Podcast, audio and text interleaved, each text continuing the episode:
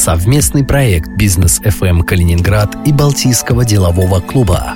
От первого лица представляют основателя рекрутингового агентства Елены Реут Елену Реут. Елена, здравствуйте. Здравствуйте. У нас совместный проект «Бизнес ФМ Калининград» и Балтийского делового клуба. И сегодня у нас в гостях Елена Реут, основатель рекрутингового агентства Елена Реут. Расскажите, пожалуйста, как это агентство появилось? Оно уже достаточно давно существует на калининградском рынке. Почему именно такое направление вы для себя выбрали? И каким образом агентство появилось в Калининграде? И как все это время оно существовало и работало? Скольким людям вы уже помогли найти свое счастье, свою работу или сотрудников, которые необходимы? Работаем, работаем. И первый раз слышу о том, что мы так давно, мы правда давно, уже 16 лет. Э, ну, я не знаю, давно 16 да. лет или Это много или мало, да? Да, но судите сами. Ну, правда, наверное, давно, если так говорить. И появилось оно, наверное, так как я была работодателем еще намного раньше, в другом направлении бизнеса. И эм, появилось мысль, потому что самой не хватало той самой услуги. То есть нужно было подбирать персонал, и это всегда больное место, уязвимое место любого работодателя, потому что уходит например, сотрудник пишет заявление, у него есть только две недели на отработку, а любому работодателю необходимо быстро найти замену. Это быстро получается только когда есть такая услуга на рынке, можно обратиться и у меня была масса ситуаций, когда нужно было срочно замена, а, там, сезонный бизнес, нужно было заменить там в жаркое лето, э, э, там, в каком 2000, 2001 году, например, в августе месяце у меня уходит там торговый представитель, который, ну, прям вот самая, как это, самая жара, и мне нужно было обратиться к там, агентству, но я в несколько агентств, а я поняла, что, ну, и я не получила той услуги вовремя в срок, понятно, это убытки такие неощутимые, но материально невозвратные. И пришла мысль такая, почему бы этим не заняться? То есть, понятно, ну, сделать такую услугу, как э, нужно мне, как работодателю. Ну и так начала эта э, мысль созревать. Потом э, э нужно было поучиться. Ну и в 2005 году мы сделали такое открытие. А какие э, необычные профессии, в каких необычных сферах э, вы помогали людям трудоустроиться? Ну, наверное, к нам обращаются тогда, когда не могут сами найти уже, да, и потому что каждый работодатель, собственник или гендиректор, он считает, что в чем проблема, я могу также дать задачу э, своему HR-отделу, потом сделать отбор, там, оценить кандидата и значит, и, и, и нанять, не тратя деньги для того, чтобы там заплатить э, за услугу агентства. Э, поэтому ну, все работодатели такие у нас, конечно же, умные, и поэтому могут уделить, э, выделить время для того, чтобы эм, там заняться подбором. Хотя я всегда говорю, а зачем тратить свое время на, вот, ну, на, на, на то количество подбора, которое может быть там 20 собеседований, 25 собеседований. Поэтому к нам обращаются тогда, когда уже все испробовали, поняли, что ну, лучше обратиться к, специалистам, профессионалам. И, в общем-то, да, бывают достаточно такие редкие профессии. Но всегда важно э, самый, наверное, востребованный такой вот, найдите мне лучшего кама, менеджера по ключевым клиентам. Ну, ну, хорошо. То есть э, мы все, мы все, мы там полгода уже ищем, но мы не можем найти. Поэтому рынок уже, уже подогрет, уже э, там много кого они приняли, оценили, ничего не подобрали, вернулись к нам. Ну, как-то, как-то так. Но э, может же быть такое, что к вам клиент приходит только один раз. То есть вы э, ну, естественно, что хорошо выполняете свою работу, но находите такого человека, э, с которым возникает полное взаимопонимание, и, в принципе, уже больше никогда ему сотрудник, ну, по крайней мере, на эту должность не нужен. Может быть, там через год, через два к нам не возвращаются, но, в принципе, у нас есть постоянная база, которая возвращается там, через 3, через 4 года. Можем, могут просто позвонить, посоветоваться, что как вы думаете, если у вас в базе данных, начинать ли мне самому искать или бояться? Вот прям вот посмотрите, если у вас, и если все сходится, то, ну, давайте, да, лучше, лучше я вернусь, мне это намного проще. То есть воспользуешься хорошей услугой, конечно же, мы потом, э, так как потребитель я других услуг, и, конечно, это возвращаюсь, потому что мне было там комфортно, я сэкономила время, э, возможно, там затратила деньги, но в соизмерении с тем, что я бы потратила столько времени на что-то, то есть ну, есть постоянная база. В прошлом году рынок труда очень сильно изменился, но мы об этом поговорим чуть позже. Вот э, в течение всего времени, в течение всех, э, ну, получается, не всех 16, а 15 лет до 2020 года, как менялся рынок труда, какие профессии выходили э, на первый план и за счет чего все это происходило? Такой большой срок, 15 лет сказать, как это изменялось, как менялся рынок. На самом деле менялся, да, а, наверное, может быть, лет 10 э, назад, 8 назад, я всегда говорю, что вот э, такой, такая профессия, как главный бухгалтер, он не имеет возраста. Потому что чем старше был такой кандидат, тем больше он имел практики, скажем, разбирался в, в законодательстве, был, вот, достаточно было опыта, и, может быть, там, чем... И это было, наоборот, такой профессионализм, то есть опыт, опыт работы в бухгалтерии свыше там, 20 лет считалось прям, ну, ну, дорогой кандидат. Потом, может быть, так лет пять назад, скорее всего, да, появилась, пришла, пришла, пришлось сделать вывод, пришлось, э, пришлось сделать вывод о том, что такая профессия, как главный бухгалтер, она практически э, морально устаревает, потому что все становится сейчас тем более, то есть настолько все компьютеризировано и столько много ну, как бы упрощение самой налоговой проще зайти там, например, помощь, помощь бухгалтера, просто заходишь на сайт собственного банка, и тебе считаются все налоги, доходы и так далее. То есть уровень, так, так, он, так как главный бухгалтер такой статист, да, то есть э, учет и контроль, то, в принципе, это все делает уже теперь компьютер. Такие профессии, как э, там, вот главный бухгалтер, я вам сказала, может быть, там бухгалтерия в целом – юристы в меньшей степени тоже ведь сколько типовых договоров э, входишь совершенно спокойно, не надо содержать э, там целое рабочее место юриста. Когда у тебя есть ну, такие типовые задачи, ты можешь их совершенно спокойно увидеть в компьютере. То есть, представьте, как бы как быстро меняется время. Наверное, это, наверное, это не так быстро, 10, я бы сказала, 8, там, 5 лет, да? Ну, что сейчас делается, то есть эм, там за последний год, то, ну, то за этот год, как меняется ситуация на рынке, сколько, какие специалисты нужны и каких уже не востребовано. Вот э, почти ровно год назад началась в России самоизоляция, и вот эта история с удаленкой.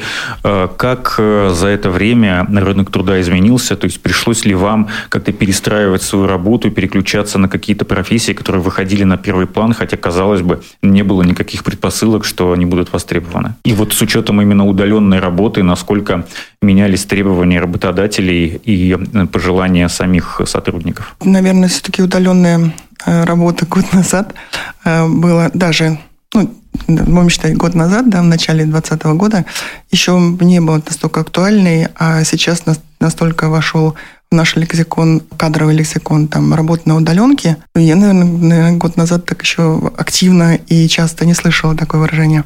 Ну, статистика очень, даже там по, по статистике смотрела совершенно недавно э, Минтруда. На начало 2020 года на удаленке находилось около 30 тысяч сотрудников, а на 20, на июль месяц 21 2020 года, на июль месяц 2020 года э, уже находится 3, около 3,5 миллионов. А, то есть ну, это 6,5-6,8% от э, всего э, трудового состава, который, который в настоящий момент работает. Да? Понятно, появились так, там востребованность, например, там э, операторы колл-центра, э, всевозможные сотрудники службы доставки. То есть тот, кто довозит, тот, кто эм, э, там доставляет товары, водители по доставке. Вы это сами понимаете, с чем связано, да? Я думаю, что это не только такое пандемическая, как-то пандемическая ситуация. Это оно продолжится и будет увеличиваться, эта потребность принципе, нам, ну, вы наверняка сталкивались с тем, что там банковские сотрудники совершенно спокойно занимаются, э, там звонят вам, и когда разговариваешь так более конкретно, ну, я на удаленке, то есть я не смогу вам там чем-то э, помочь, потому что я не в офисе. Поэтому если же будет найден, то есть и, и ведь, и ведь в июле месяце, когда был внесен эм, на рассмотрение эм, в Госдуму закона о взаимоотношениях работодателя и э, э, сотрудника, ну, вот, который, который работают, да, да, которые работают на удаленке, то есть на, на самом деле это да, стало таким достаточно актуальным. Ситуация, когда э, с одной стороны, то есть сотруднику необходимо заниматься, быть это самоорганизованным, это хорошо, в то же время управлять своим временем, э, находясь на удаленке, более Э, дисциплинированно, если бы он находился в офисе. И, но есть, э, не надо тратиться на проезд, может быть, там на, на обед, что-то еще, какие-то затраты, которые он держит, когда находится в офисе.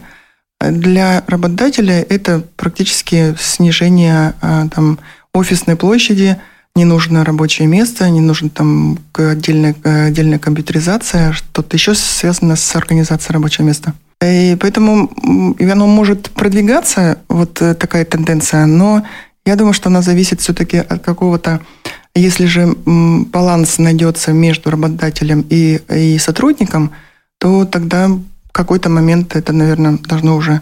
Ну, какие-то цифры будут более такие стойкие. То есть сейчас рынок э, на удаленку все-таки растет и будет расти. А вы сами как относитесь к удаленке? Вам лично э, самой как удобно, работать из дома или все-таки в офисе находиться? Очень интересный вопрос. Э, э, знаете, я совершенно недавно ну, там, говорила с коллегой и говорю, год назад, то есть я там консерватор, да, наверное, потому что слишком много опыта. Я считаю, что собеседование финальное кандидата с работодателем должно проходить, э, и было всегда у нас, проходило в офисе. Обязательно присутствие того и другого.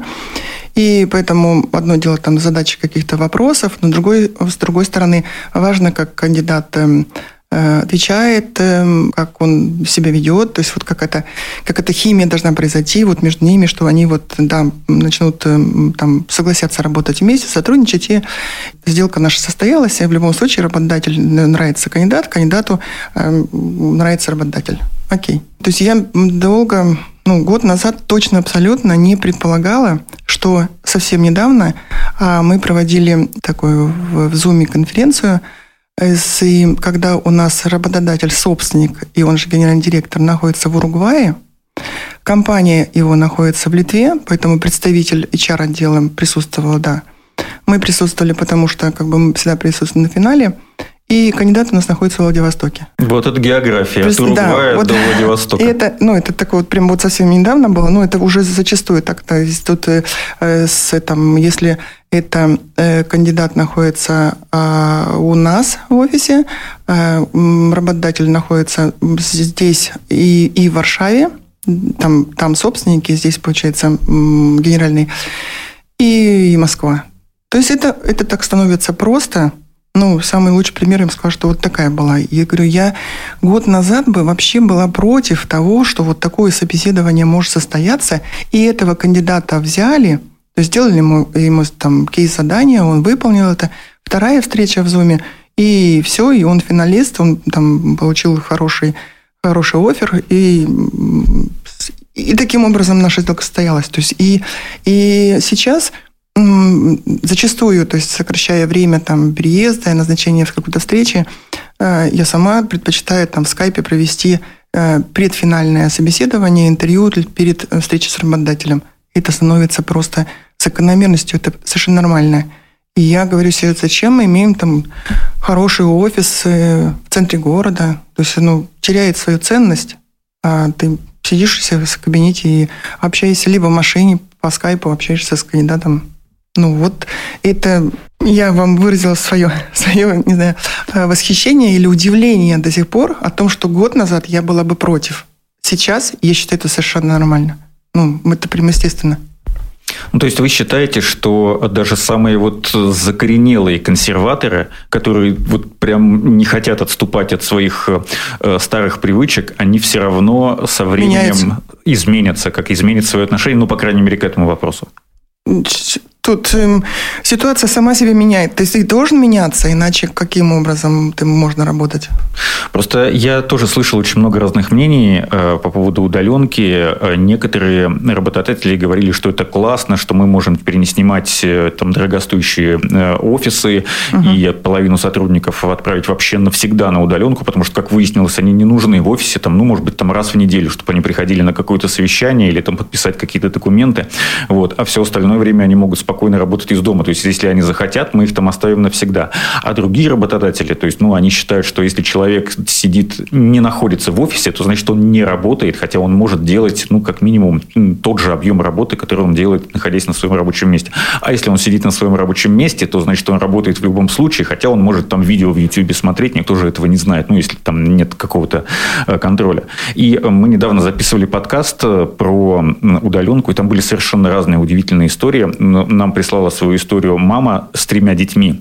И она говорила, что она вообще классно адаптировалась э, на удаленке. Ну, у нее дети разных возрастов, то есть самый маленький и самому старшему, по-моему, 6 лет. И вот самый старший, он может посидеть уже с младшими, потому что у мамы тут кол, сейчас я поговорю, поработаю, и потом вам же будет классно от этого, потому что я заработаю денег. А тем кто привык, у кого есть, знаете, бывают такие ритуалы в офисе, там попить кофе, там, или там пообщаться с коллегами, вот для них удаленка это, конечно, не очень хорошо, потому что, ну, там, если они еще и э, одни живут, то есть вот дома проснулся, ну что, вот начался рабочий день, ну, вот так вот он закончился, и все. Вот, э, то есть, ну, э, удаленка это, как вы считаете, это, наверное, уже целая культура за вот этот прошедший почти полностью год. Ну, Я, для да. тех, э, а ведь большинство людей, они же не работали на удаленке, потому что многие говорили, да, для меня ничего не изменилось, но таких был маленький процент. Ну, мы назвали культуру, наверное, да, действительно, это внедряется независимо от ну, нас. Можно еще назвать институт это? удаленки, если хотите.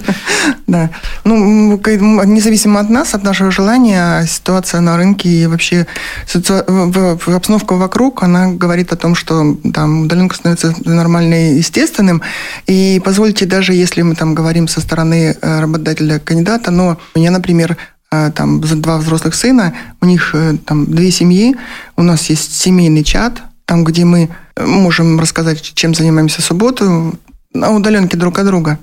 То есть раньше бы я сказала, там, собираемся, надо пообщаться, давно не общались, там, делаем пельмени и в этот момент общаемся. Но сейчас совершенно нормально. Кто-то, у кого-то что-то изменилось, он скинул это в чат, э, кто-то прокомментировал. Это уже прямо вот в обыденную жизнь входит. То есть мы э, э, там выразили свои эмоции. Ведь, посмотрите, мы даже эмоции стали, стали выражать знаками. То есть это, Эмодзи, смайлики. Да, да, да. То есть, и, и это коротко, мы Э, наступило такое время, когда необходимо беречь время, оно его недостаточно, поэтому хочешь не хочешь, ты сам эм, себе, так скажем, уже ограничиваешь э, какими-то не ситуациями, но минимизируешь вот это вот а, общение там словами, даже в чате. То есть нет такого, такого длинной речи о том, как, как, как хорошо, какие вы молодцы, там вы, вы сходили в парк, вы погуляли. То есть просто там, ну, Голосовые сообщения, опять же. Голосовые, да, голосовые очень А вы как, кстати, любите голосовые? Да, даже какой то ты таким образом хоть слышишь речь, э, слышишь речь, слышишь голос, интонацию. Поэтому, да, это совершенно нормально, вошедшее в, в обыденность и считается совершенно правильно. Да, получается, не такой уж вы и консерватор, да, каким себе считали. Жизнь заставила. Если так быстро подстроились под новые условия. Э, смотрите, Елена, э, когда началась самоизоляция, ну, помимо удаленки, э, которую мы уже обсудили, появилось очень много разных, в том числе и онлайн-курсов, там, по смене профессии. И вот люди, я вот сам недавно узнал, когда готовился к нашему интервью, называются свитчеры, которые вот готовы просто так поменять сферу деятельности. И благо, что для этого очень много возможностей сейчас есть. Э, насколько вообще сейчас важно высшее образование, потому что говорили, что вот закончишь институт, иначе дворником пойдешь работать там и все такое. Насколько оно важно, важно сейчас и э, как э, сами работодатели, работодатели относятся вот как, к так называемым свитчерам, которые, может быть, большого опыта в этой сфере не имеют, потому что всю жизнь другим занимались, считали себя консерваторами.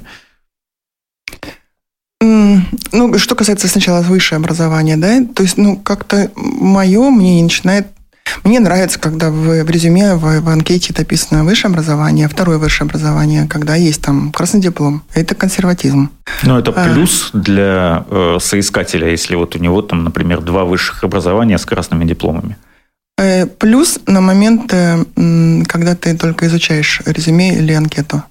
Потом ты, когда начинаешь общаться, то когда это уходит на второй план, главное, кто перед тобой, то есть какой профессионал, что он сделал, чего достиг, как говорит, какие успехи у него есть. По высшему образованию, знаете, во-первых, наверное, э, в 17-18 лет ребенок, назову так, э, не знает, куда поступать. Он поступает вот когда спрашиваешь, а почему вы пошли вот на этот, на этот там, факультет или, или там выбрали эту профессию, у меня там подруга пошла туда же, я пошла вместе с ней. Либо мама с папой сказали, либо мама сказала, либо какой-то пример есть. То есть, понятно, ребенок не знает, куда идти. Хорошо. То есть вот он поступает, это одно. Другое дело, что когда он учится, а сейчас академическое образование все равно больше связано с теорией. За пять лет они мало получают практики. А самое главное, что за эти пять лет так быстро меняется ситуация, что, в принципе, выходит э, специалист, вот дипломированный, но в то же время, э, а нужен ли он на рынке? Поэтому я всегда говорю, что э, все мы когда-нибудь заканчивали высшее образование, это строчка в анкете. Но начиная работать, и нужно расти в профессии, для этого там не только нужно менять статус, да, там, там, расти вертикально, либо горизонтально, если тоже карьера э, горизонтальная, то для этого необходимо получать э, периодические теоретические какие-то практические знания. Поэтому уровень, скажем, профкурсов, каких-то экспертов, они необходимы постоянно. Поэтому, когда в резюме мы видим только высшее образование, а дальше 10-12 лет мы нигде никакие курсы, ни повышения не было, то и в основном специалист такой, ну, средненький. А мы-то мечтаем о том, что э, и рынку необходимы профессионалы или эксперты, там, те, которые специалисты, раз они называют себя там, в профессии, вот, вот э, добились такого-то какого-то успеха, да?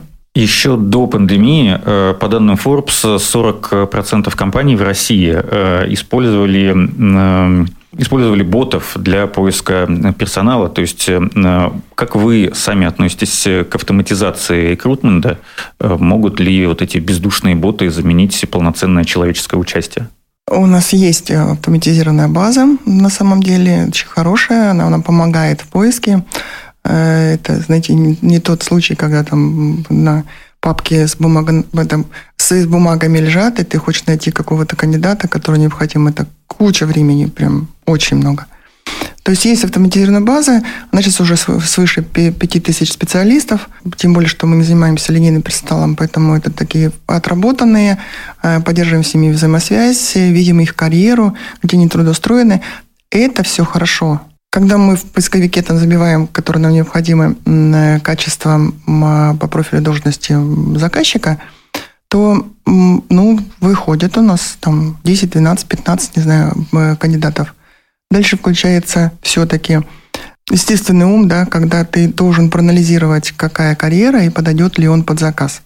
Поэтому в данном случае она, автоматизация должна быть, в результате все равно включается нормальный человеческий ум, когда необходимо благодаря своему опыту понять, что ну, он может пройти, не может пройти. То есть анализ идет уже позже. Я не знаю, может быть, уже боюсь говорить, а может быть, когда-нибудь и будут такие боты, которые там есть база, понятно, занесены, и вот э, при там, минимальном количестве нажатия кнопочек э, там вы тот, тот э, специалист, который необходим по заказу. Вот, не знаю.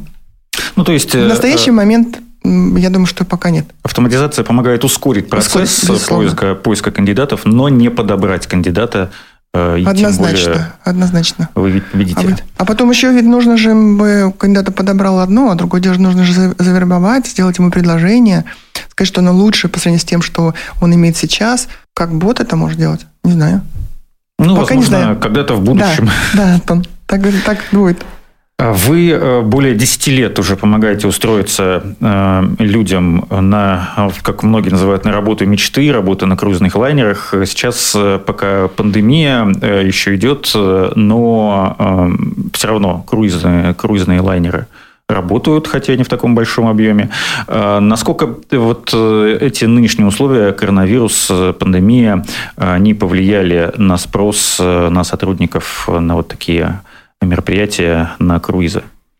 Ну, целая индустрия такая, индустрия, направление индустрии в туризме, как круизные туры, э, на самом деле очень сильно пострадали, потому что они в основном стоят еще в отстойниках. Э, сейчас уже там некоторые компании принимают решение отправлять эти суда на бедололом. Я говорю это с сожалением. Потом либо продают там небольшим компаниям за, за мелкие деньги. Э, сроки по возобновлению в полном объеме Э, наверное, или начало даже объема э, этого э, круизных туров и работы круизной индустрии обещали там в январе, теперь обещали, обещали там в июне. Сейчас последний срок это сентябрь. Поэтому, ну, в простой, да, такая индустрия. Что касается требований, набор идет. Э, э, совершенно очевидно, что как только будет э, ослаблена или будет такая, не такая жесткая ситуация в пандемии, то понятно, что они начнут набирать персонал и по мере набора круизных туров выходить в работу. Понятно, что будет там очень быстрый набор специалистов, потому что там, если обслуживающего персонала на каком-то лайнере, на, на лайнерах от 1600 до 1800 человек, то есть где их забрать, набрать сразу же в один момент, это процесс. Поэтому мы продвигаем, что это когда-то будет все равно, то есть э, э, набираем базу, ребят проходят э, собеседование с работодателями, то есть они, так сказать, тоже в, э, так, э, в стадии ожидания. Но, естественно, большой спад, потому что слышим отзывы, там, вот когда все будет более спокойно, тогда я обязательно к вам приду.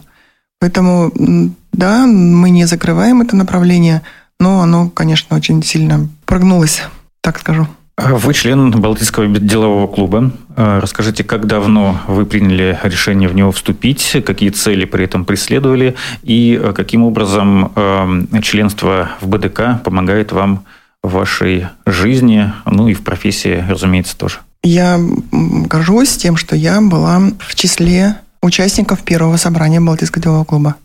Тогда, когда мы принимали решения и о названии, и о уставе, и о целях, и о ценностях. Вот вообще с начала создания клуба, да. Поэтому вот эм, в следующем году нам будет 25 лет, то есть 24 года я являюсь членом Балтийского делового клуба. Что он для меня значит? Наверное, на протяжении вот этих долгих лет, конечно же, это общение среди... Общение самое важное все равно, даже сейчас в Zoom, тем не менее, очень важно, и с, в общении с соратниками, с коллегами, они для меня коллеги, э, потому что мы занимаемся одним делом, мы работодатели, мы там директора. И общение с интересными людьми, ну, это всегда обогащает. Поэтому мне комфортно там, и я ценю, что я являюсь так долго. И вообще, что я вот в начале была этого ну, это важно, да, если вот вы являетесь э, одним из первых членов для, для вас? Для меня, да, да. Что, знаете, это как, как дитё, которое вот мы, то когда первое собрание было, то есть мы же не регистрировались в течение года. Мы, то есть мы собрались, все, все организовали, создали, э, там, проголосовали за название, название было несколько. То есть самое-самое начало, как вот, как, э, как родился ребенок, да, ему дали имя, и он начал там сначала пробовал ходить, потом начал говорить, потом он взрослел. Ну, поэтому такое отношение и у меня к, к, как, как э, рожденному дитю, и которого вот уже скоро будет 25 лет. Елена Реут, основатель рекрутингового агентства Елены Реут, член Балтийского делового клуба. Слушайте интервью в подкасте «Бизнес FM Калининград» на сайте bfm39.ru и в разделе «Подкасты» на сайте Клопс.